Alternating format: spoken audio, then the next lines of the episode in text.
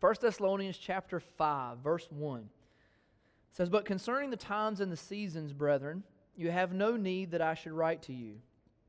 For you yourselves know perfectly that the day of the Lord so comes as a thief in the night. For when they say peace and safety, then sudden destruction comes upon them, as labor pains upon a pregnant woman, and they shall not escape.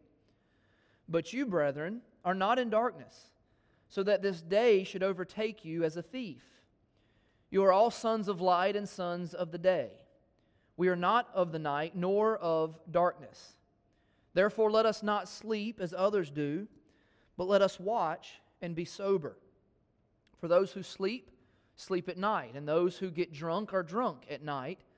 But let us who are of the day be sober, putting on the breastplate of faith and love, and as a helmet the hope of salvation.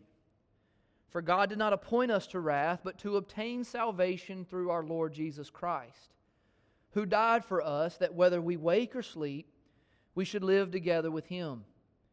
Therefore, comfort one another, or comfort each other and edify one another, just as you also are doing.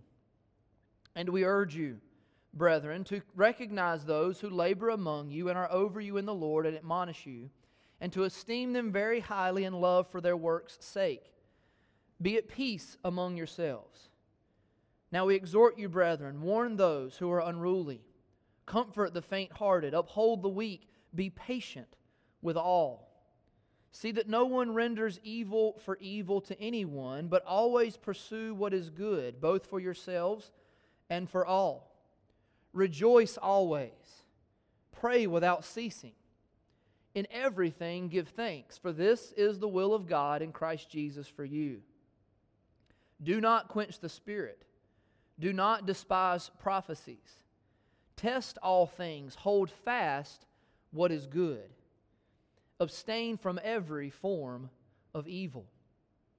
Now may the God of peace himself sanctify you completely, and may your whole spirit, soul, and body be preserved blameless at the coming of our Lord Jesus Christ, who calls you, excuse me, he who calls you is faithful, who also will do it. Brethren, pray for us Greet all the brethren with a holy kiss. I charge you by the Lord that this epistle be read to all the holy brethren. The grace of our Lord Jesus Christ be with you. Amen. Lord, I pray that you would speak to our hearts. Lord, give me the words that I stand in need of this morning. God, I pray that the hearer, Lord, will become a doer of your word. God, I pray that Lord, in a miraculous way as only you can. Lord, from the Holy Spirit that lives within me, God, to that same Holy Spirit that lives within each believer here, that you would make application, that you would make realization. God, so many things we know. God, as Paul said, Lord, there's no need to write it again, but we need the reminder. We need to realize it. We need to recognize it for it to flourish into reality in our hearts in such a way that affects the way we think, the way that we feel, the way that we act, God, the way that we live. God, do that through your word and through the preaching this morning. We thank you that your word does not return void. In Jesus' name, amen. You see, uh, the title here Salvation, Holiness, and Arrival. Salvation, holiness, and arrival. Really, uh, the three steps to the Christian life. It begins in salvation, uh, it moves forward in holiness, and we look forward to the day of our arrival. Uh, thank God that I am not yet what I ought to be, uh, but I thank God that I am not what I once was. And that's the process of sanctification. Uh, it's a process of growing in holiness. It's a process of growing in Christ.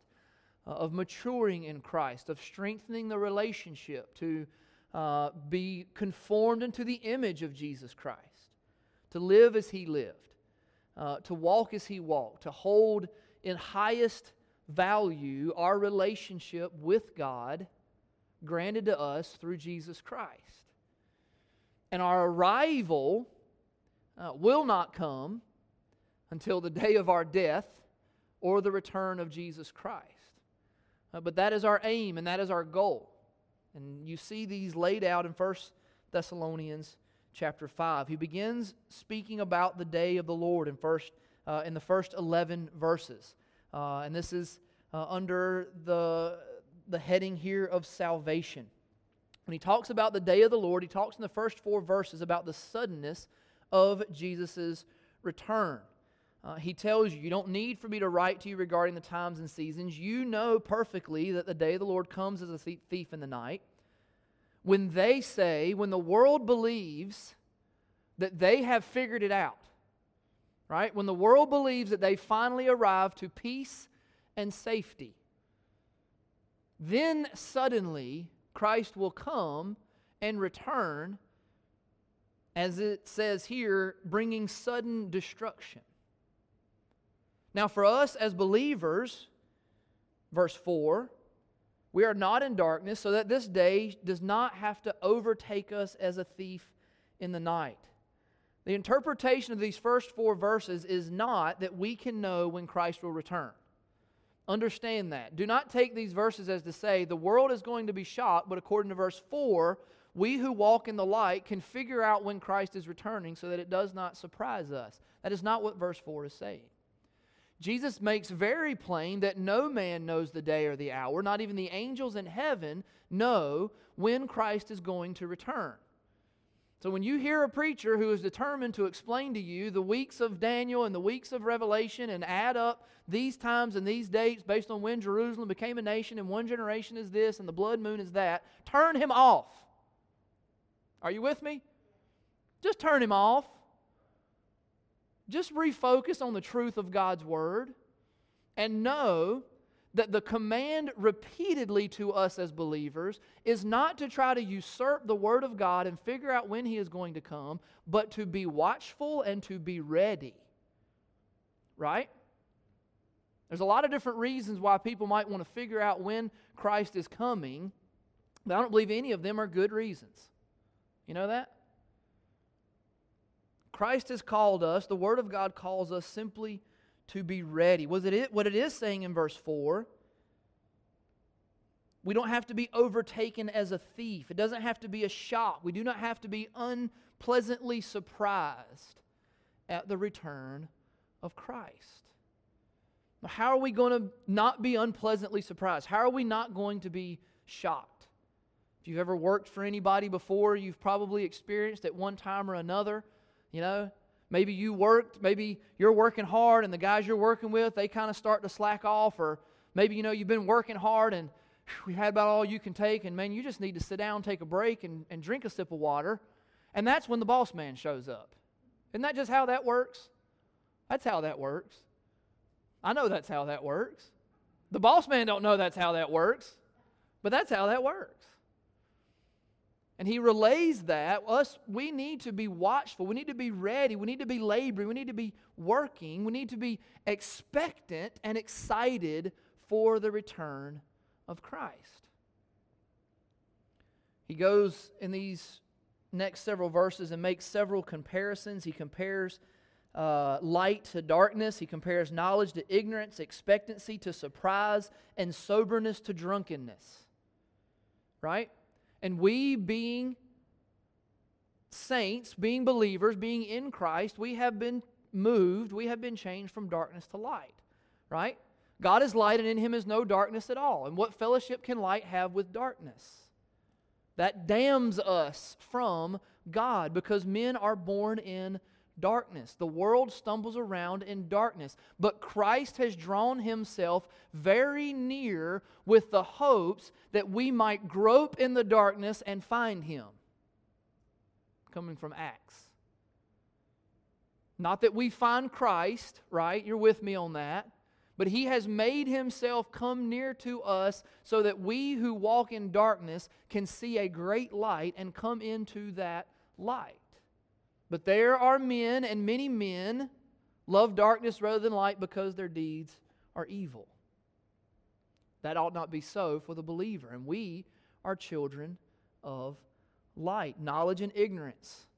We know the coming of the Lord. We believe the coming of the Lord. We understand the coming of the Lord so that it should not come as a shock to us when He comes. And we've talked about this regularly because every chapter ends talking about the coming of Christ. First Thessalonians has spoken regularly about the coming of Christ. And it is really difficult for us to sober our minds to the reality of the return of Christ. You know how I know that's hard for you to do? Because it's hard for me to do. Because we believe that as things have been for so long uh, through the paths of our life, they always will be. But he says we do not have to be shocked, and that we should live in expectancy of the return of Christ. When he's talking about soberness and drunkenness, there, he's not talking about alcohol. Okay? He's talking about being drunk on the pleasures of this world. He's talking about being drunk on life. He's talking about coveting and valuing and desiring life and the things of the world. And when I say the things of the world, don't think I mean, oh, rampant sin, right? We desire life more than we desire Christ. I put it before the teenagers just Sunday night. How many of you are would like for Jesus to come back now? And they're all kind of like, well, why not? And the answer I was given, well, I, you know, I kind of would like to get married. I kind of would like to have kids. I'd kind of like to do this or do that. And I said, well, let me tell you something. I'm twice your age, and I still would kind of like to see my children grow up. And I still, you know, would kind of like to. Uh, and there's there's nothing wrong with that in itself unless we value those things more than we value our perfect union that is promised to us at the return of Christ. It's interesting to me, it's amazing to me how little needs to go wrong in our culture for people to start going, Oh, even so, now come quickly, Lord Jesus. Like, oh, my world's falling in around me. Now I need Jesus to come back. When we are still living in the Disney world of this earth, right? You're living in the Disney world of this earth if you didn't know it. If you've never been outside of the little Bible Belt and country that you live in, and the smallest things start to make us think it could all come crashing down, and we go, oh, this is, this is going to get bad now. God's certainly going to come back and save me from this. Right? Our, our view of, of what God owes us is so strange sometimes. But his point is that we as believers need to be sober. You know, and I use this term regularly with us, right? Because we go out into the world and we get drunk fast, right? We get drunk on earning. We get drunk on moving up the corporate ladder. We get drunk on sports. We get drunk on, uh, you know, things that we want and things that we desire. And we come back in here to get sober and to recognize what is real and what is valuable and what is good. He says, hey, live in sobriety. Keep your mind sober in the Word on the truth of the imminent return of Christ, so that when He comes, you are living in such a way that shows you are expectant and desirous, and you are lived in such a way that He can say, Well done, thou good and faithful servant.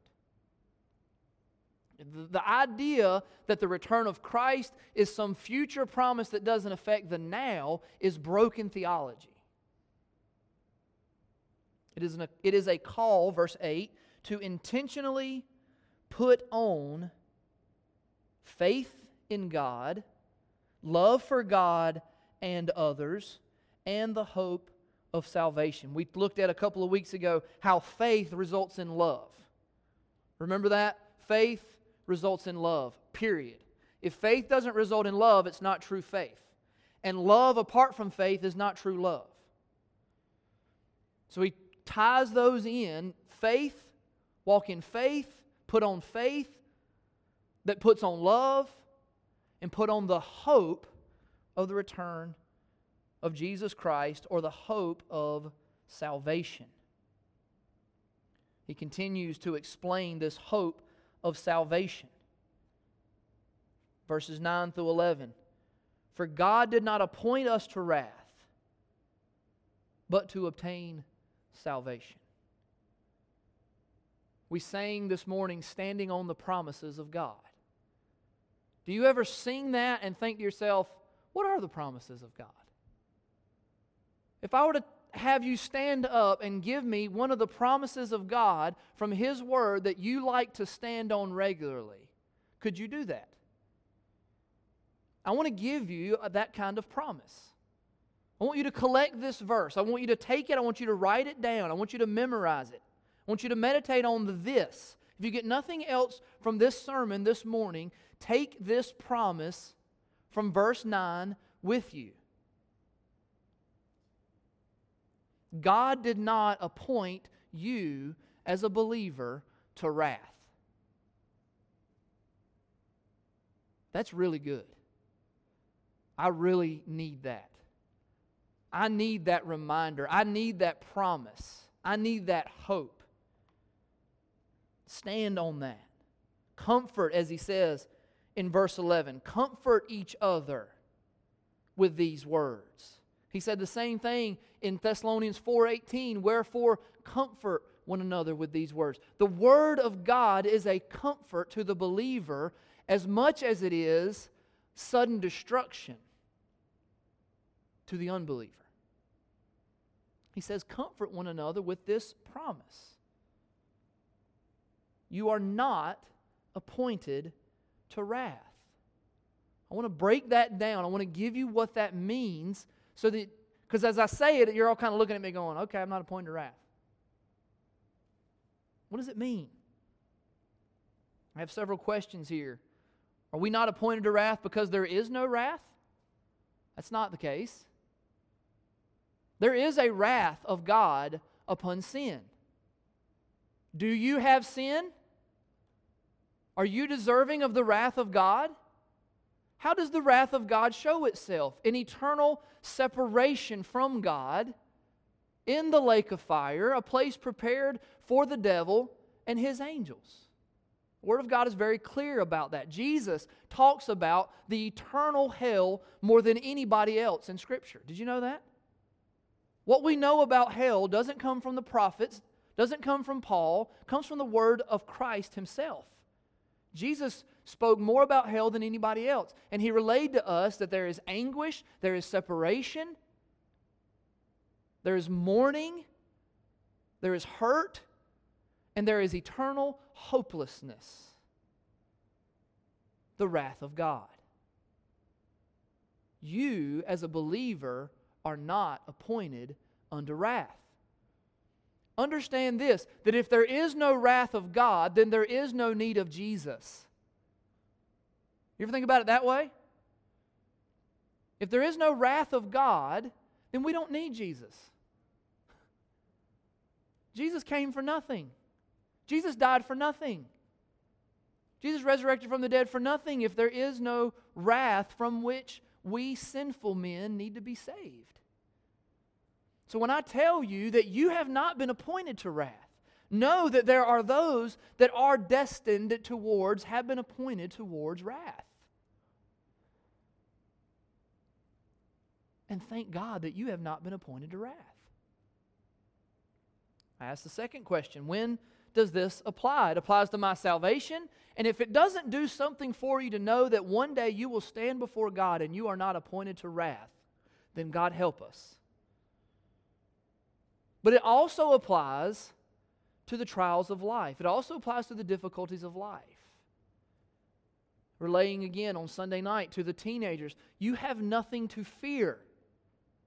You have nothing to fear at all. Absolutely nothing that you need to be afraid of. Fear God. That's it. Fear God. Does this mean nothing's bad going to happen to you? Does this mean that nothing that you, you know, don't want to happen? Does this mean your mom or dad is never going to pass away? Does this mean you're going to get the things that you want? Does this mean you're never going to face hardness and trials and difficulty? That's not what it means. It means that when you do, know that it is not God appointed you to wrath. There are times in my life that I have been through and days where I am more weak than other days where I say, Why, God, have you, are you angry with me? Are you pouring out your wrath upon me? Are you mad at me? Know that God is never filled with wrath towards you. You know, sometimes I get mad at my wife. I never express it, but sometimes it happens. she's not so good at it. Sometimes everybody knows she's mad at me. You should believe about half of that. Right? And sometimes I'm mad at my wife without cause. Anybody willing to admit that? Sometimes I'm mad at my spouse. Sometimes I'm mad at my kids, really without cause. Sometimes I lash out with, at them without cause. You know, God never gets needlessly upset or angered at us as His children. Do you know that God never lashes out in wrath towards us as His children? You know, there are two ways that we discipline our children. One of them is where we speak to them in a way we wouldn't speak to our dog, right? Maybe take it out on them, our frustration. And then there's another way where we sit down with them lovingly and patiently and explain to them and describe to them that they know that they have broken the standard and they know that they are being disobedient or whatever it is that they are doing, and we relay to them that I am now going to discipline you for that because I love you and I want you to learn to live differently because it will be best for you. Because it doesn't make God happy and it will not lead to your happiness. Right? Which way does God discipline us? Always the second way. Never according to wrath never according to vengeance. Does this promise the outcome and circumstances of my choosing? Of course not. Listen, I don't know what you're facing. I don't know what you've faced. Some of you have faced the loss of children. Some of you have faced the loss of a spouse or a parent. Some of you have gone through terribly rocky places in the relationships that are closest to you. And you will again. You will again. Will you be able to stand on the promise that while I wouldn't choose these circumstances for myself, I know that my God, my Father, who has chosen this for me, does not bring this to me because of wrath. Will you stand on that promise? What am I appointed to? God did not appoint us to wrath, but to obtain salvation through our Lord Jesus Christ, who died for us that whether we wake or sleep. Listen, the circumstances that you do not want to face might kill you. Right? Okay. That's what Paul doesn't run from that. Paul says, whether I live or die, die of it, it wasn't by the wrath of God. Whether I live or die from it, I have salvation in Jesus Christ. We have been appointed to salvation. We are loved. Therefore, comfort each other and build one another up, just as you are doing. That salvation, that grace, that teaches us, moves us into holiness.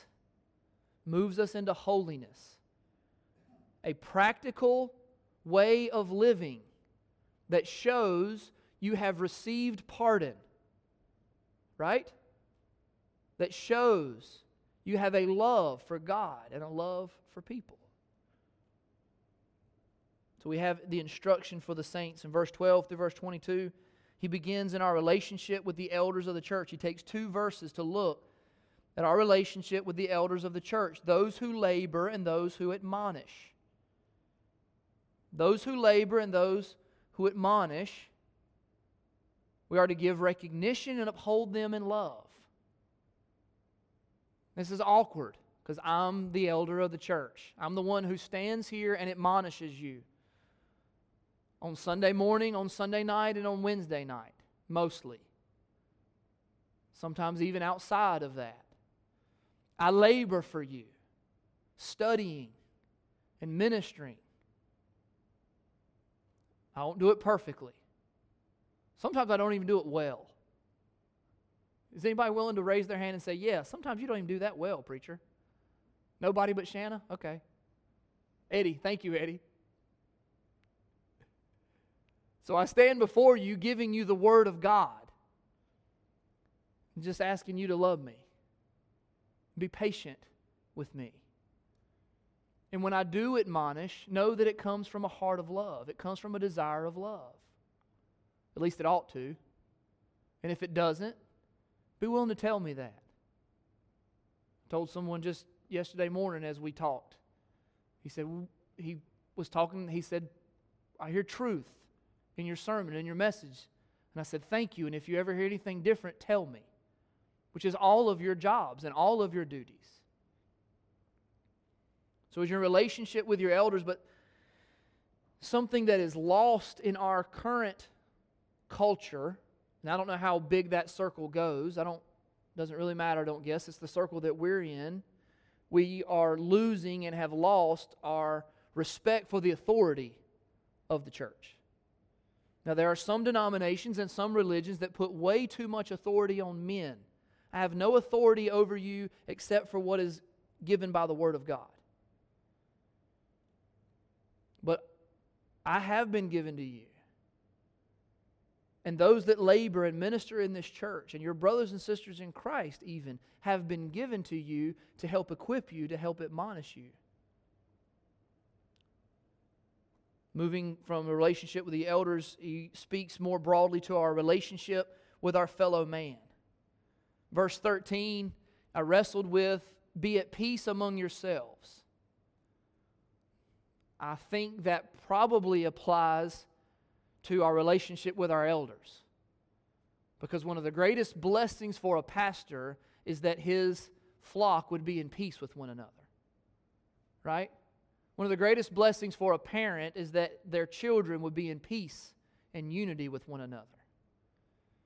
And so I don't think that it's a mistake that verse 13, and we know that the verse separations are not inspired by the Word of God, but even in Paul's writing, you can see where he tags that with esteeming the elders over you, and then breaks that up with, now we exhort you to do this. So live peaceably one with another. But these are what he encourages them to do. We exhort you, brethren, first of all, warn those who are not keeping the standard. You see where it says, warn those who are unruly. Some, in fact, I'm going to click over to it. Some translations have warn those who are idle. Now, that sounds a lot different from rule, unruly. What it means is there's a ruler, there's a standard. Warn those who are not meeting the standard. Now, I don't set the standard for you, right? You don't set, set the standard for each other. But there is a standard as each one of us are growing in holiness right? And think on this and tell me if I'm wrong. I believe holiness is more of a direction than a place. Are you moving towards God or are you moving away from God? Because we are all in different stages of our Christian maturity. We are all at different stages of life. And God is working and willing within each one of us differently at different times and different occasions. But what is your direction of holiness? Are you setting the standard you've set for yourself? Are you setting the standard that the Holy Spirit has set for you? I have found that even from people's own mouths, they will confess the conviction of the Holy Spirit to meet one standard while they don't meet such a standard. And so we warn those that are not meeting the standard. We do that out of love. We do that because we want we want to see them moving towards holiness. We want to see them guided with, by the Holy Spirit into growth. Because there is no stagnancy in our relationship to God. We're either moving towards Him or moving away from Him. The flow of society away from God, the current is too strong, so you are either paddling towards God or you are drifting away from Him. And so we, in our relationships, we keep a loving, concerning eye out. I have an app on my phone that tells me where my children are and how fast they are going when they go there because I love them and I want to be able to warn them if they are not keeping a good standard of driving. So he says, warn them who are unruly, comfort the faint hearted, comfort the discouraged. When I, me and Chris went down to Mexico a couple of years ago, there was one of the pastors there that was discouraged. He was looking at the work and he was looking at the flock and he was looking at the calling and he was looking at the obstacles that are greater than anything I've ever faced in my ministry and he was discouraged.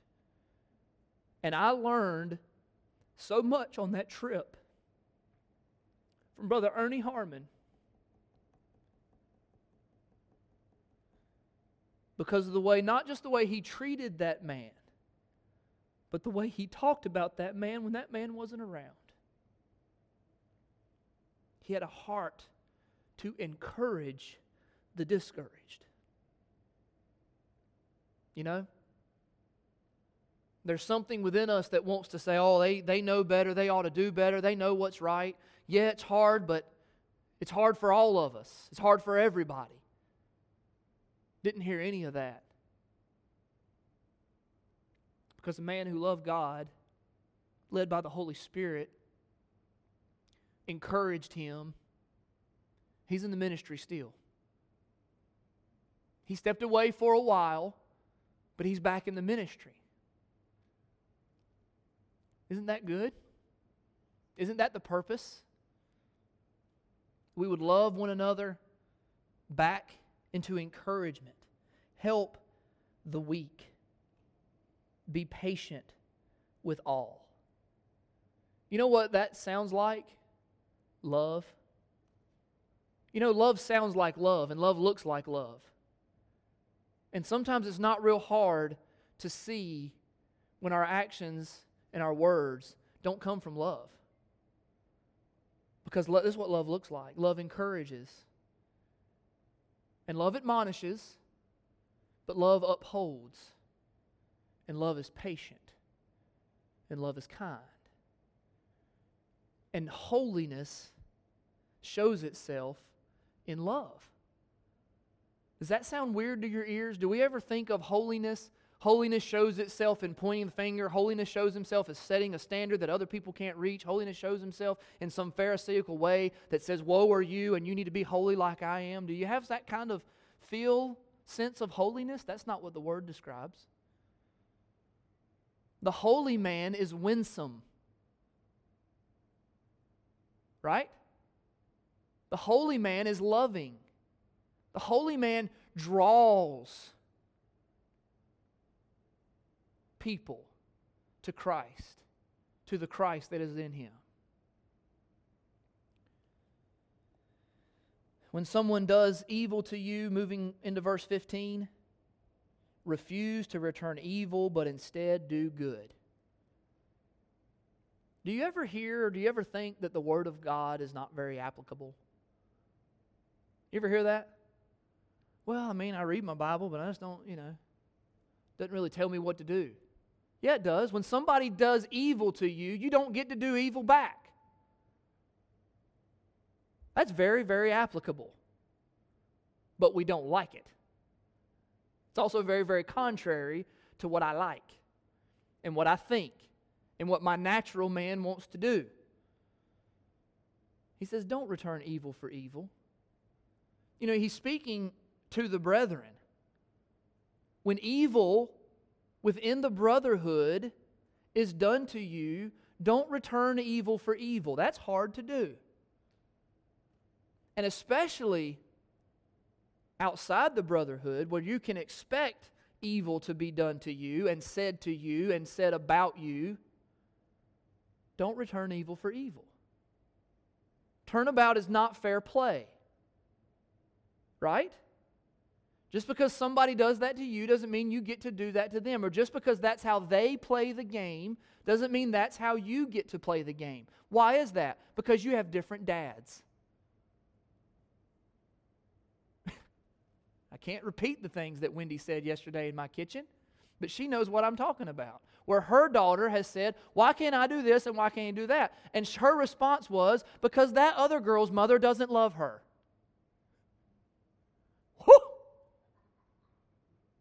And lets her do this and that. But I love you and I'm not going to let you do this and that. Why doesn't God let us return evil for evil? And why doesn't God let us not be patient? And why doesn't God let us use our words to lash out at others?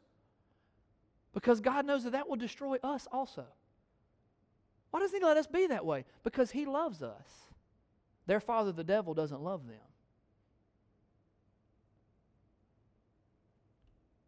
Continuing the instruction for the saints, you had their relationship with the elders, relationship with others, and then their relationship with God. This is your relationship with God. Are you ready? Verse 16. My relationship with God. Now, this is hard. We know that our relationship with God is a sad and somber thing. We know that our relationship with God is a lot of humming and, and quoting and repetition. Our relationship with God is very, very difficult thing to keep up and to do, isn't it? I don't even know why we think that way. You know what your relationship with God is to be stamped by? Rejoice. Rejoice. Rejoice. Are you appointed to wrath? No, then rejoice. Have you been granted salvation? No, then rejoice. Have you been given the freedom from sin? Because the Bible is plain that the unsaved man is drug about by his sin like a dog on a chain. Have you been given the freedom from sin to walk holy and in love before God? Then rejoice. Rejoice always. Rejoice in the Lord always, and again I say, rejoice. This is the day that the Lord has made. I will rejoice and be glad in it. The joy of the Lord is my strength. Are you with me? I think we need to quit singing those songs to kids and just start singing those in church.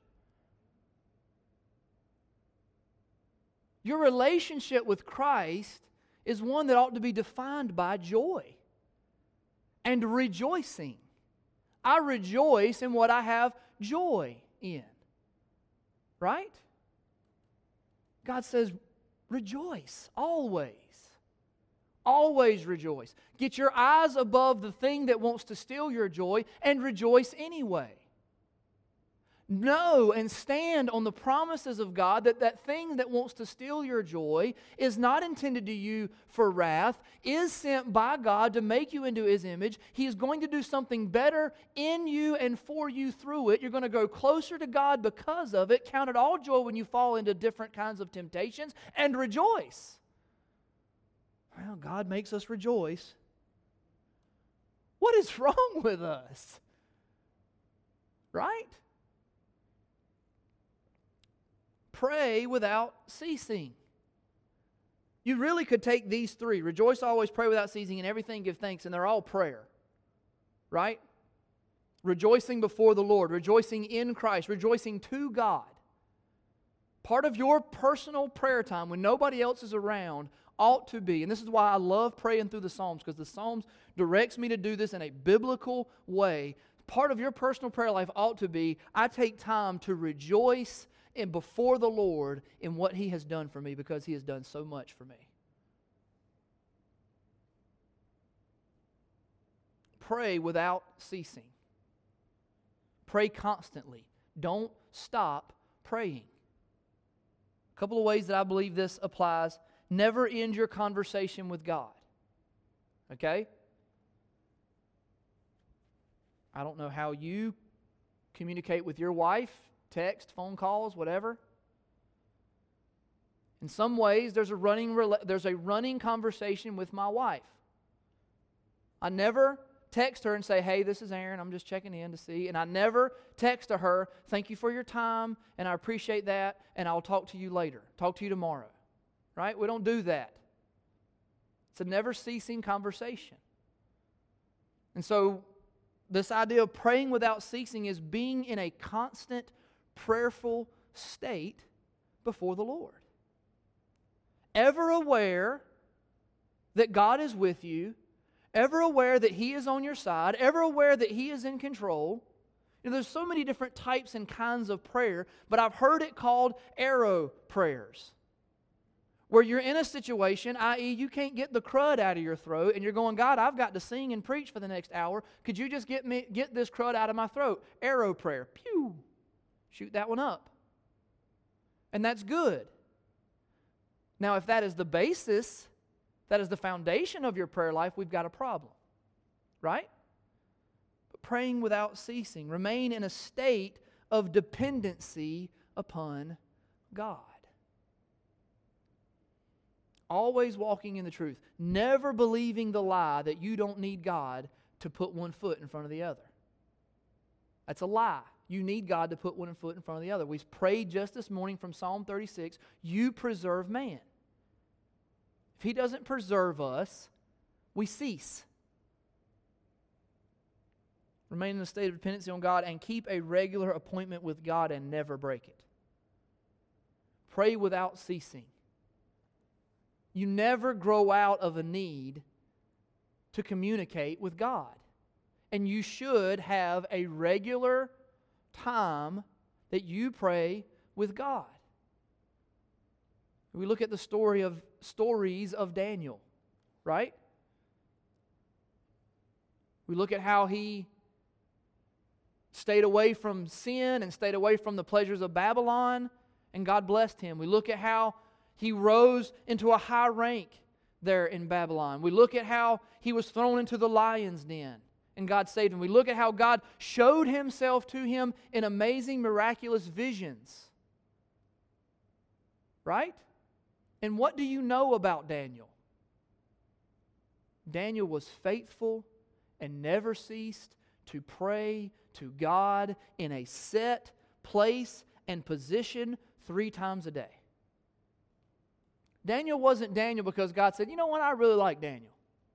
He's a good looking dude and he's real smart. I'm going to give Daniel purposed in his heart, and Daniel did not cease to seek God on a regular basis, and God rewarded him because of that. You need a regular time to meet with God. Don't break it. Don't break it for anything. Me and my wife have driven to work a couple of times together this week, and Sometimes the, the things that I deem absolutely necessary before walking out the door are not the same things that she deems absolutely necessary before walking out the door. Anybody ever been there? There are certain things that if I'm going to be late, then so be it. I've got to do this thing. And there are other things that go, well, I can't do that. I'm going to be late. Right? Whatever that is for you. Make prayer one of those things.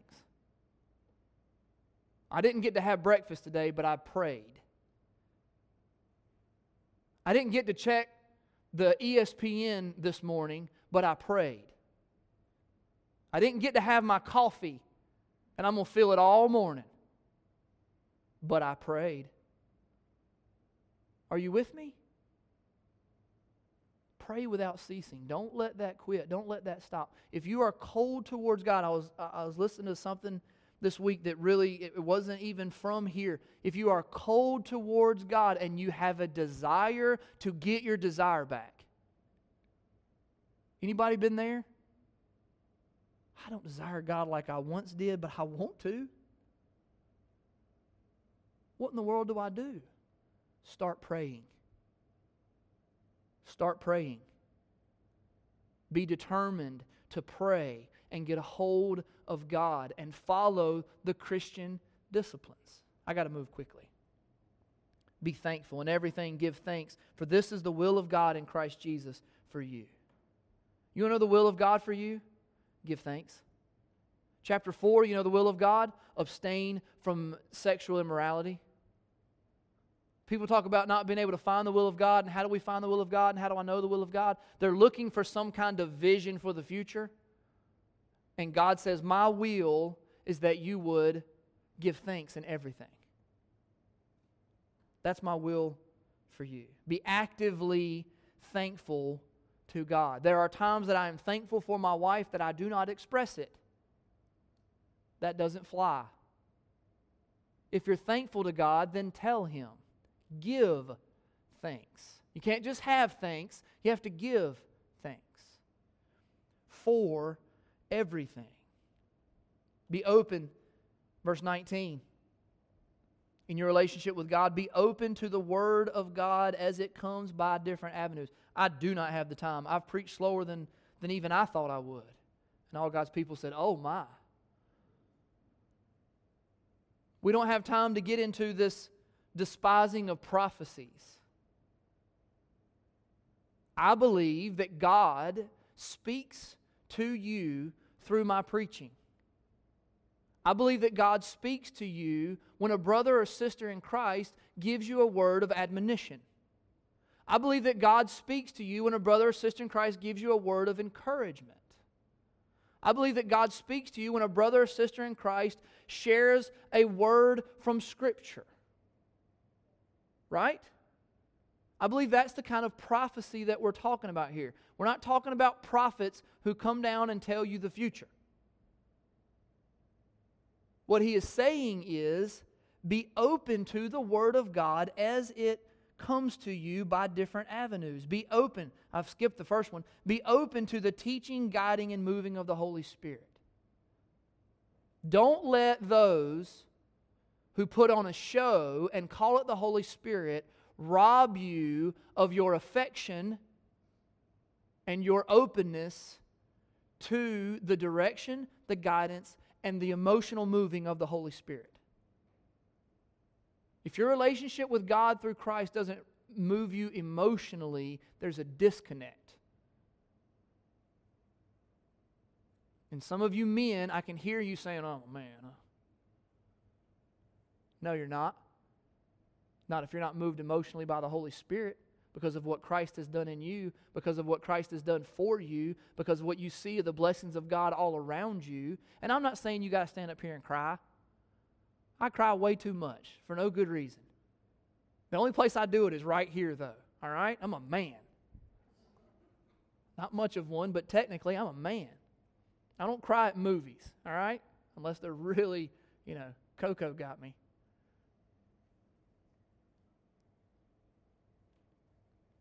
Be open to the Holy Spirit. Be open to the moving of the Holy Spirit. Don't let verbiage, right, rob you of your relationship with God through His indwelling Spirit. Be open to the Word of God as it comes by different avenues. That's do not despise prophecies.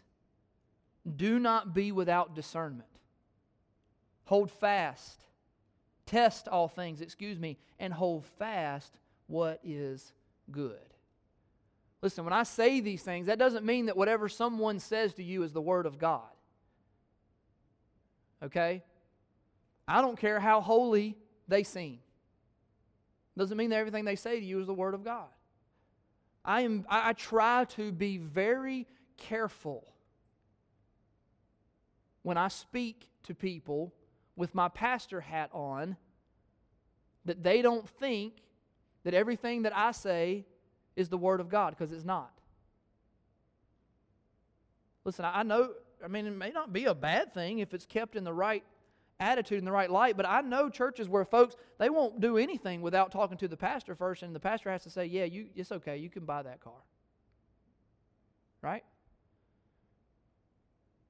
We're not such babes in Christ that we don't have the Holy Spirit within us, and we need to be able to practice discernment, to test what is truly of God, what is truly of Christ, and hold fast to that. Don't take that lightly. I pray this so regularly when church services are over that God, as you have spoken to our hearts through this message, as you have put your finger on a certain thing that you have shown a need of repentance or conviction, God, do not let us take that lightly. When you come in here and you hear the Word of God and the Holy Spirit, not Aaron Wall, says, you know that that's not right. You know that you need to make amends. You know that you need to change. Take that as what it is and hold fast to that. That is God Himself speaking to your heart. And take that with the heaviness that it is and do it. Lastly, in our relationship with God, we need to amputate sin. You want to quench the spirit, then walk in sin. You want God to be silent, live in sin. We must amputate sin. And then, lastly, the arrival, the completion, and the reunion. Now, may the God of peace himself sanctify you completely, and may your whole spirit, soul, and body be preserved blameless at the coming of our Lord Jesus Christ. I told you from the very beginning, we've looked at it every week. In chapter 1, we saw salvation in the return of Christ. In chapter 2, we saw service in the return of Christ as we're laboring expectantly for the day of Christ. In chapter 3, we looked at the stability that we have established waiting for the day of Jesus Christ. We talked about long faithfulness.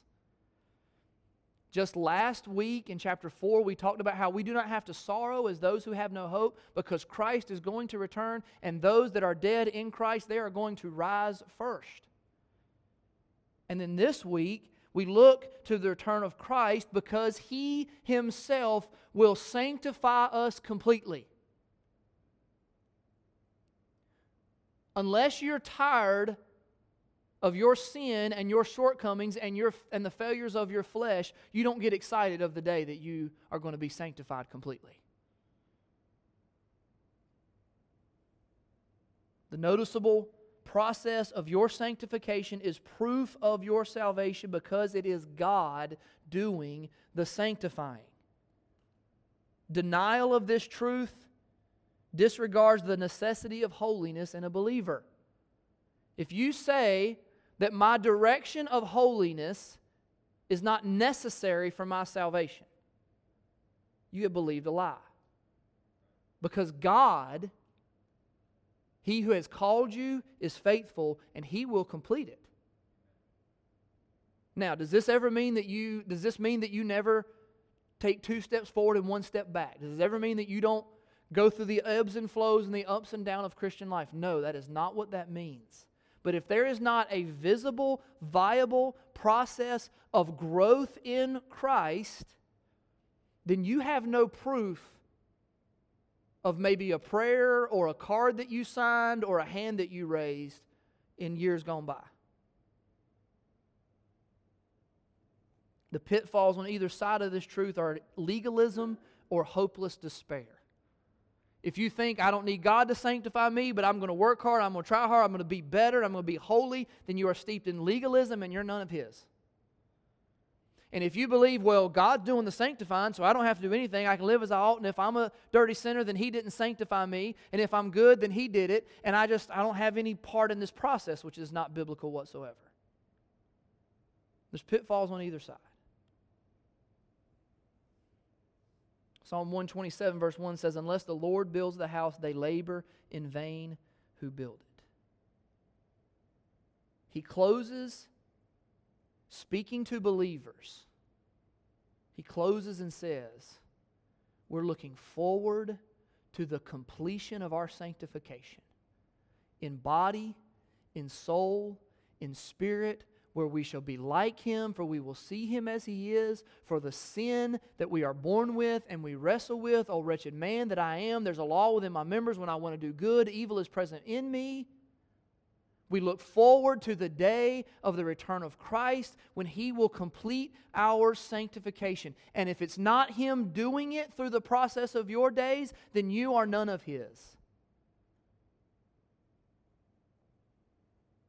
But if it is Him doing it, And as I pray that it is, as I look around and I see those that have confessed salvation, I see believers, and I'm thankful for that, then praise Him and look expectantly to that day.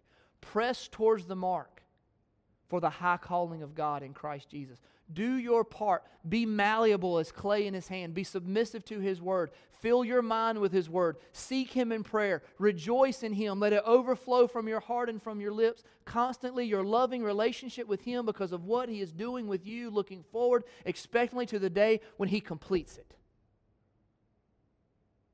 That's what we look forward to. Let's pray. God, we thank you for the time you've given us this morning.